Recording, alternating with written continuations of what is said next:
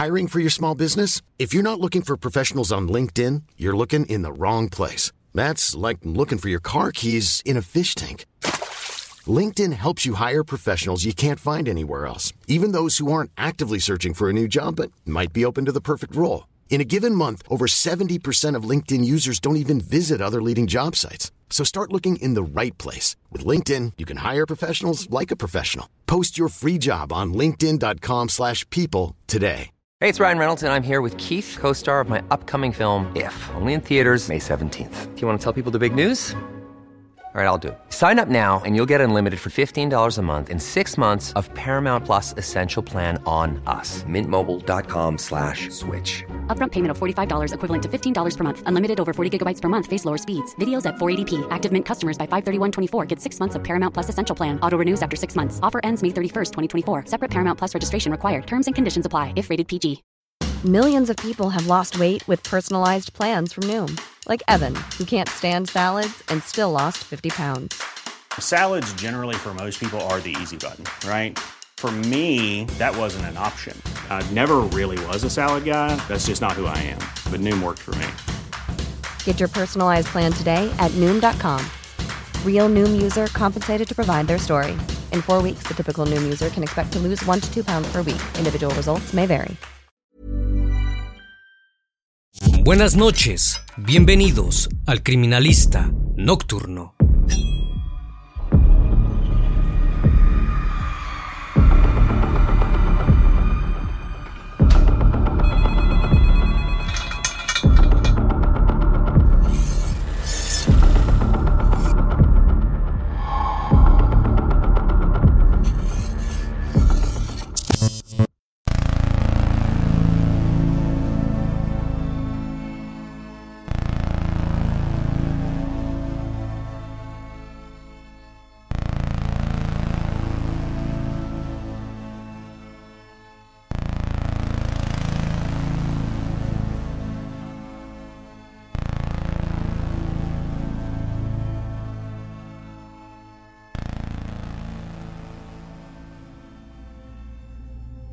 El jueves tres de septiembre de mil novecientos cuarenta y dos, el padre de una joven llamada Graciela Arias, de veinte años de edad, se presentó ante el jefe de los servicios secretos de la Jefatura de Policía para denunciar la desaparición de su hija.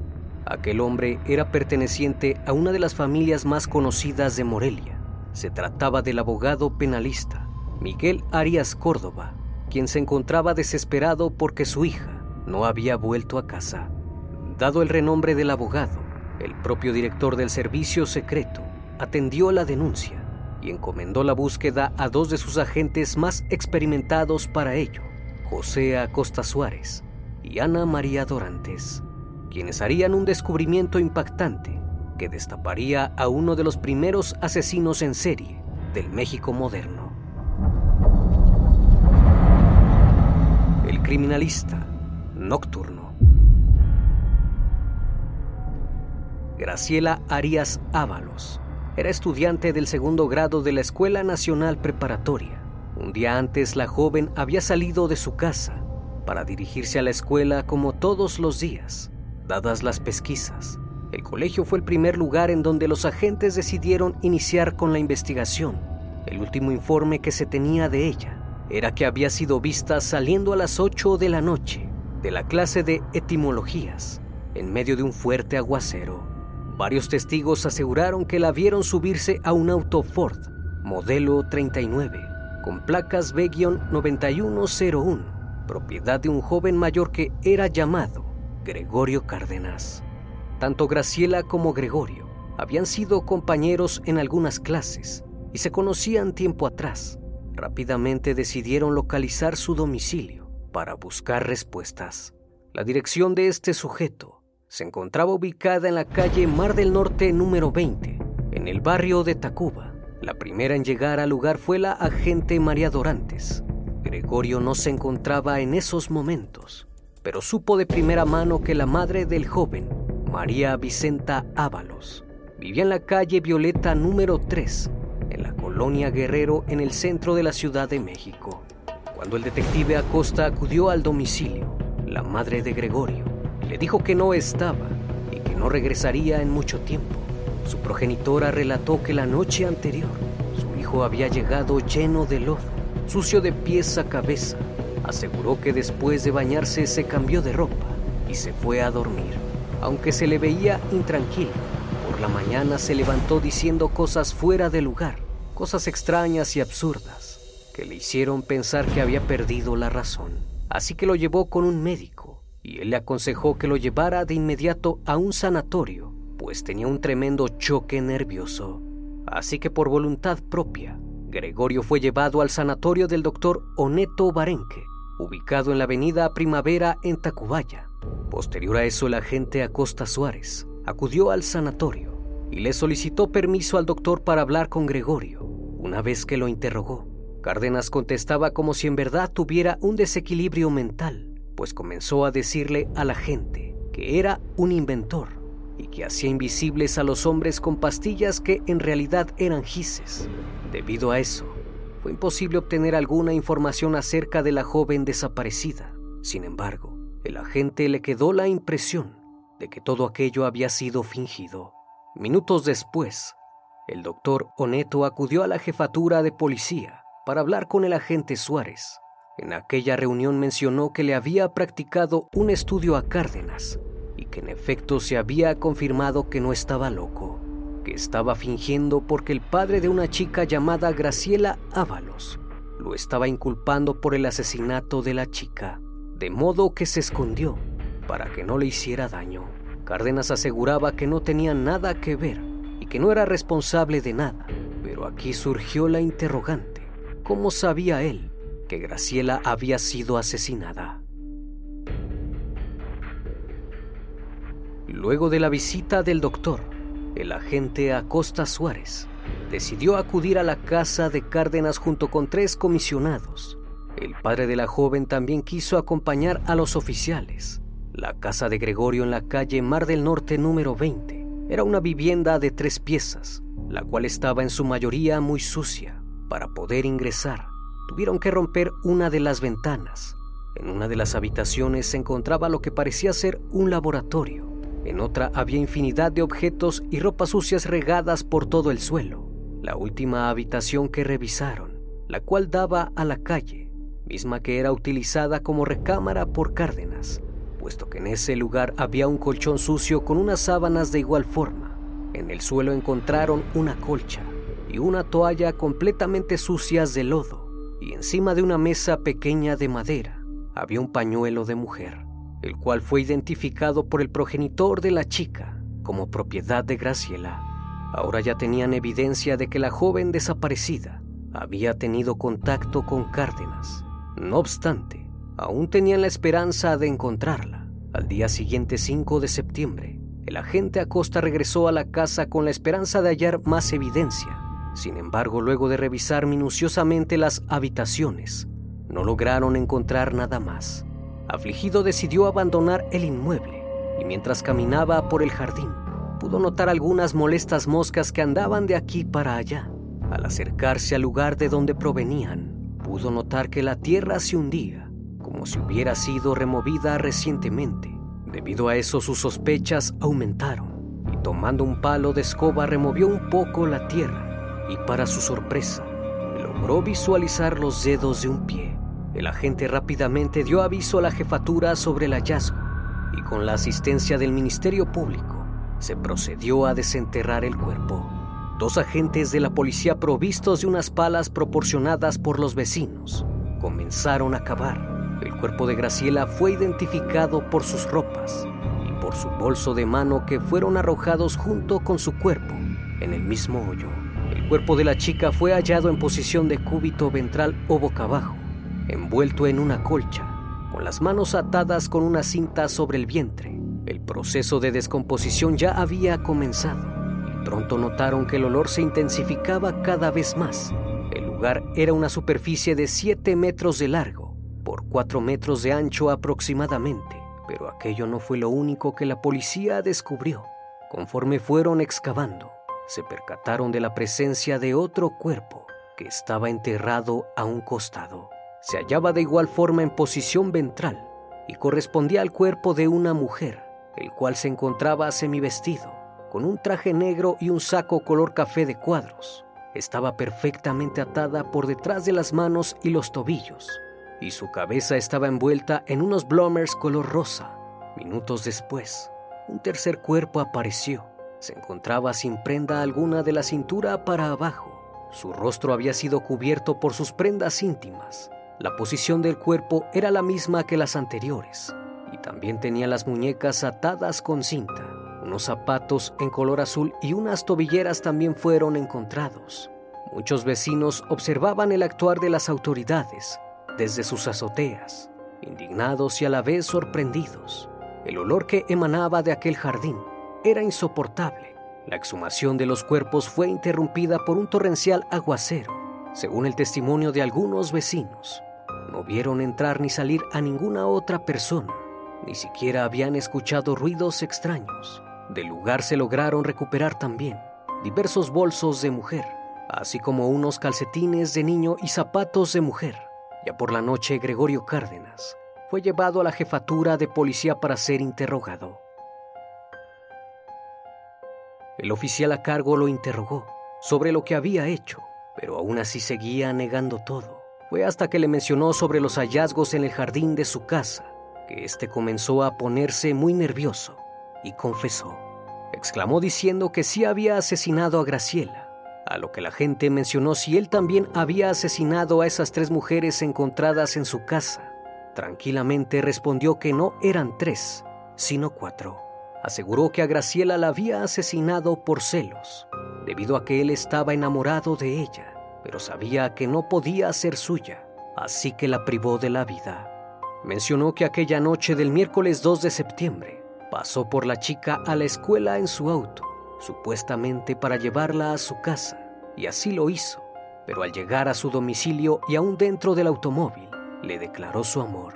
Como Graciela lo rechazó, intentó besarla a la fuerza, pero ella le dio una bofetada. En ese instante, Gregorio la comenzó a golpear y con un cordón la estranguló.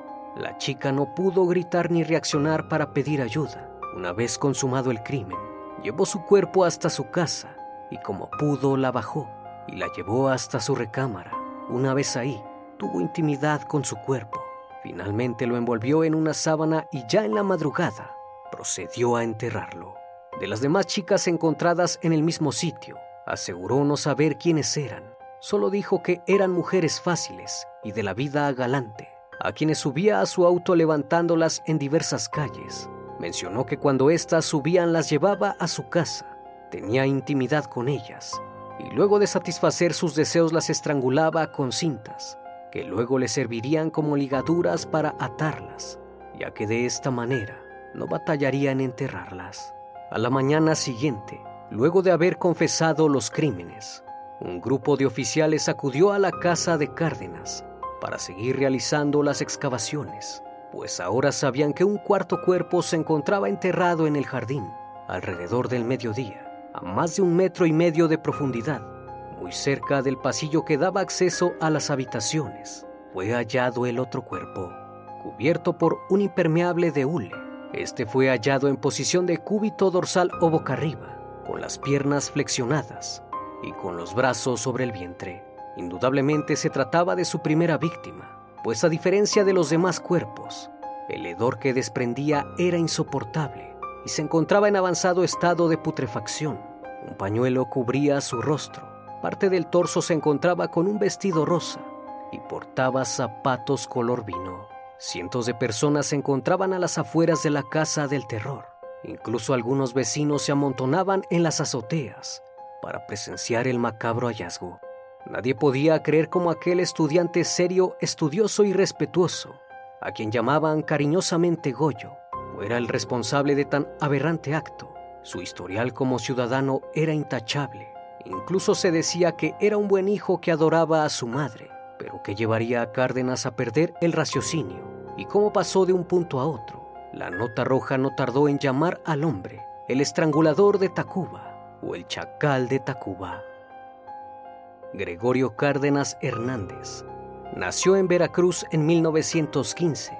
Desde pequeño fue criado por su madre Vicenta Hernández y nunca conoció a su padre, debido a la sobreprotección de la misma. Sostuvo una relación enfermiza con ella. En sus primeros años, Gregorio padeció encefalitis, una inflamación en el cerebro debido a una infección, la cual le dejó un daño neurológico irreversible, que lo llevó a mostrar un comportamiento anormal desde niño, pues es sabido que disfrutaba de lastimar a los animales. Se ensañaba torturando a los pollos y a los conejos. A la par de esto, Cárdenas comenzó a desarrollar enuresis, y debido a que su madre lo reprimía demasiado durante su adolescencia, pronto manifestó marcados rasgos antisociales, y sus problemas se agravaron aún más, pues ahora sufría de dificultades para controlar su esfínter, por lo que en muchas ocasiones se vio envuelto en situaciones vergonzosas delante de otras personas. No obstante, estas dificultades no le impidieron conseguir una beca por parte de Petróleos Mexicanos, pues Gregorio era considerado un sujeto con un coeficiente intelectual alto en comparación con sus demás compañeros, y siempre fue muy destacable en sus estudios. Con el pasar de los años conoció a Sabina Lara González, con quien contrajo nupcias, pero la felicidad del matrimonio solo duró un tiempo, pues a los pocos años se divorciaron, debido a la manera tan sumisa con la que éste se comportaba. Según Gregorio, ella lo engañó, y de esta manera concibieron el divorcio.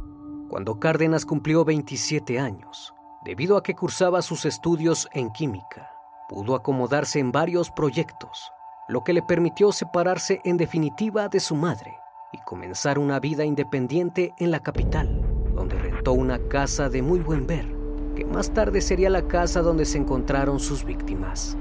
El quince de agosto de mil novecientos cuarenta y dos, ya por la noche, Gregorio abordó su automóvil Ford y comenzó a circular por las calles de la Ciudad de México. Ahí encontró a María de los Ángeles González, alias Berta, de dieciséis años, que se dedicaba a ejercer la actividad de dama de compañía. Una vez acordando el precio por sus servicios, Cárdenas la subió a su vehículo y la llevó hasta su domicilio. Eran alrededor de las once de la noche, cuando Ángeles ingresó a la casa. Después de mantener intimidad con él, la joven le pidió permiso para lavarse en el baño, instante que aprovechó Cárdenas para quitarse un cordón de sus zapatos, y con él le quitó la vida.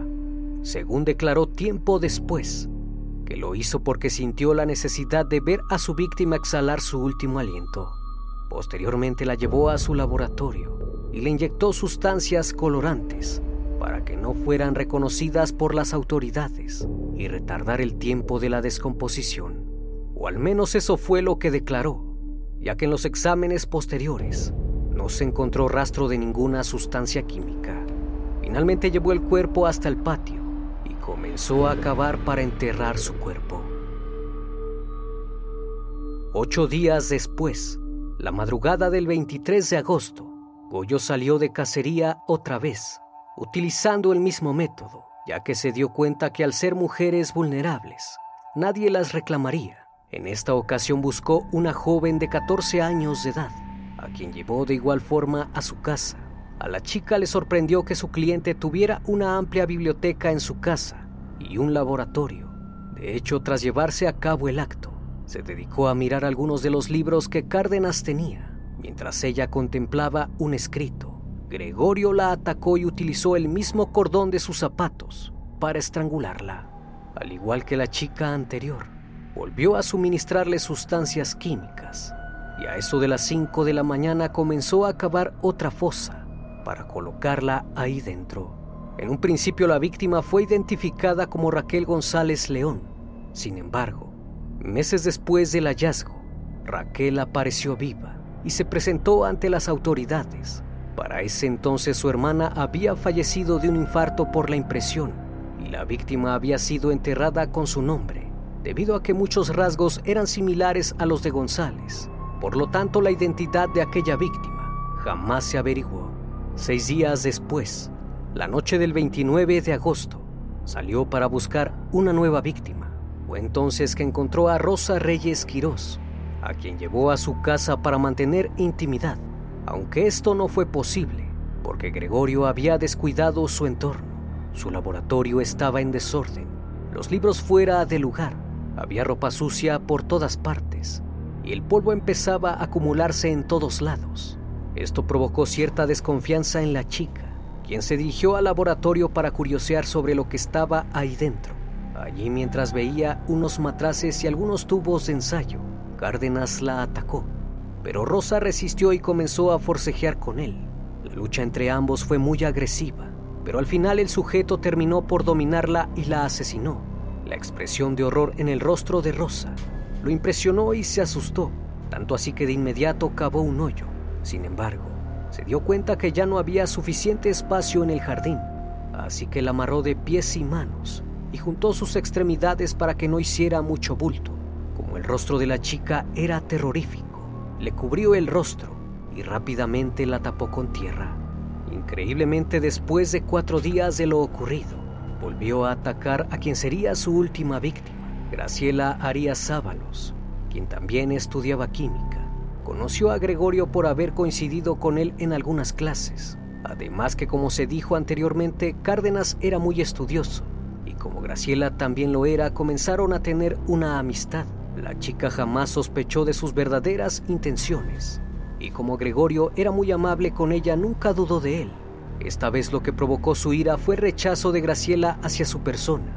Nadie se podía explicar qué pasaba por la cabeza del sujeto en ese entonces, pues en tan solo dieciocho días acabó con la vida de cuatro mujeres. Gregorio Cárdenas mencionó que tenía un gran odio hacia las mujeres.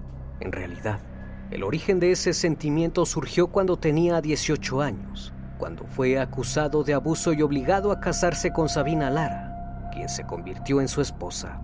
Esto debido a que ella era menor que él. La boda se celebró en Texcoco, con la chica ya embarazada, pero perdió al bebé al día siguiente de la boda. Tres años después, Goyo obtuvo el divorcio, acusándola de adulterio. Debido a esa decepción amorosa, nació en él un odio profundo hacia todas las mujeres. A pesar de su sentir, Cárdenas siempre se comportó como el serio y dedicado estudiante, de buen corazón, que era tímido, reservado y amable con los demás. En su laboratorio, los investigadores lograron hallar un diario, escrito de puño y letra, en donde confesaba el crimen de Graciela, así como el de las otras personas desconocidas. En cada caso era consciente de que estaba cometiendo un delito. Por esa razón las enterraba. Sin embargo, era tan grande el odio que emergió de él, que simplemente no podía parar. El trece de septiembre se le dictó auto de formal prisión y fue recluido en el Palacio Negro de Lecumberri, en el pabellón para enfermos mentales, pues durante los interrogatorios se mostraba lúcido y otras veces aparentaba estar loco. Aunque la policía ya sabía que Cárdenas fingía locura, sus abogados consiguieron que Gregorio fuera trasladado al manicomio general de la Castañeda, supuestamente para recibir tratamiento. Ahí le dieron electrochoques y le inyectaron pentotal sódico para determinar si realmente estaba loco o solo fingía. Con el pasar de los meses en el manicomio, Cárdenas obtuvo múltiples comodidades. Empezó a asistir a las clases de psiquiatría que ofrecía el director del lugar. Entraba a la biblioteca sin problemas. Recibía visitas familiares. Sostenía relaciones amorosas con las empleadas del lugar e incluso le daban permiso para ir al cine con algunas amigas. No obstante, Gregorio abusó de esas condiciones y un día se fugó con otro interno rumbo a Oaxaca. Veinte días después fue reaprendido y alegó que no había escapado, sino que se había ido de vacaciones. Debido a esta acción, las autoridades decidieron regresarlo a Lecumberri.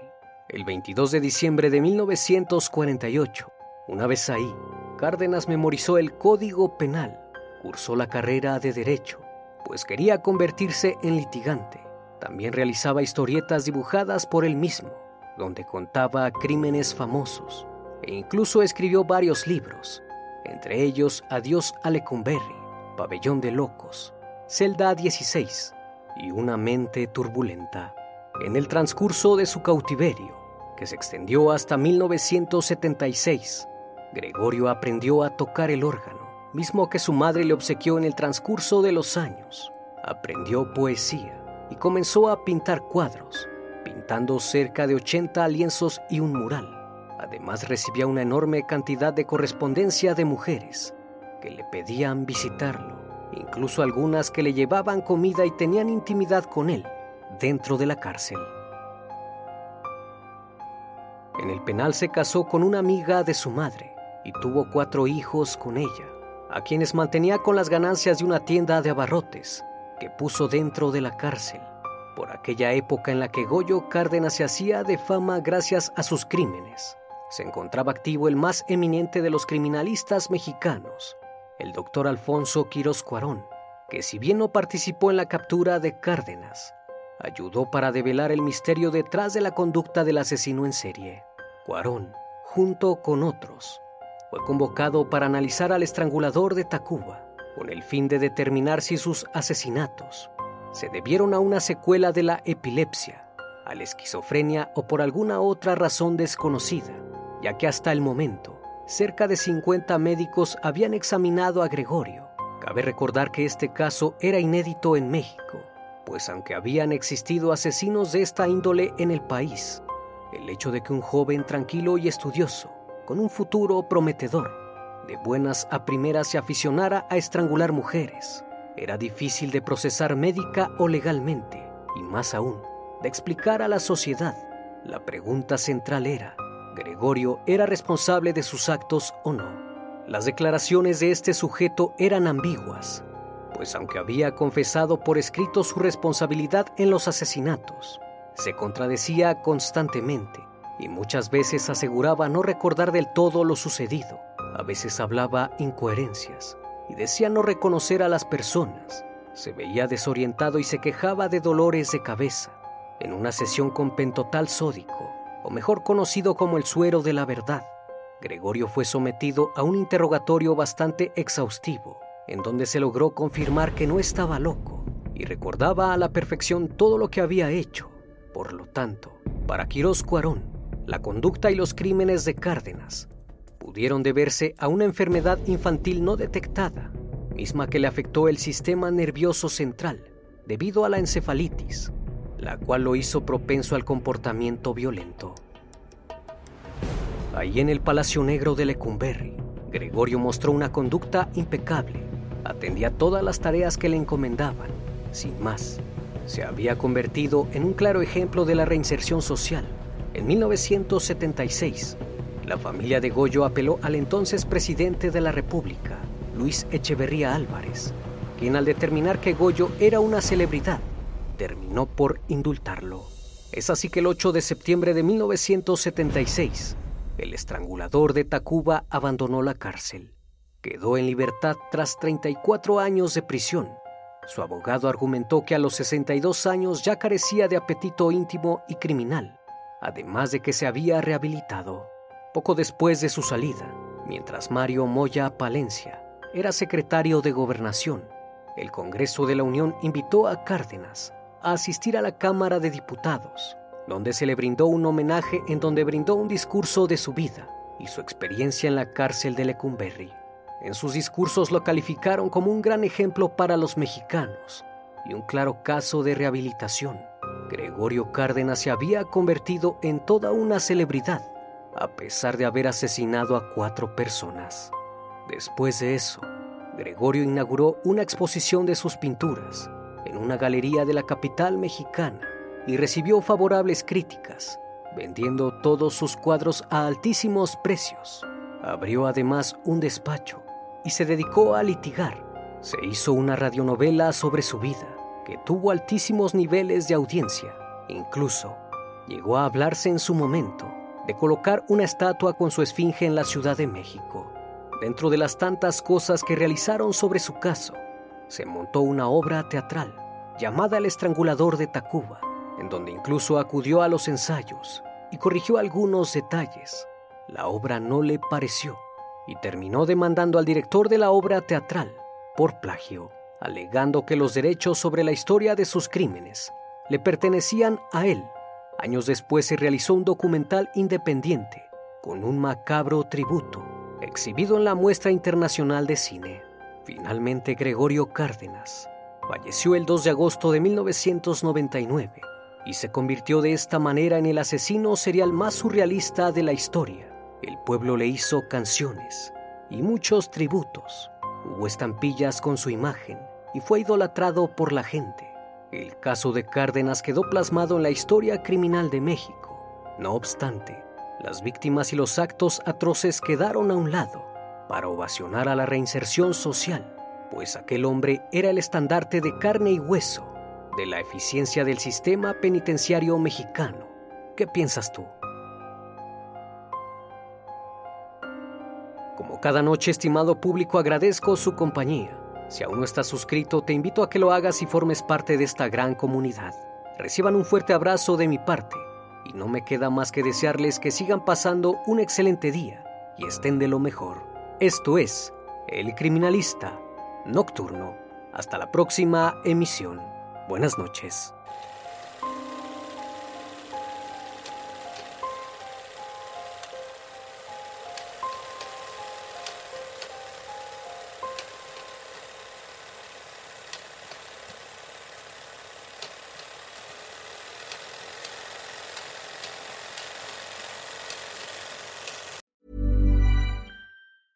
Planning for your next trip?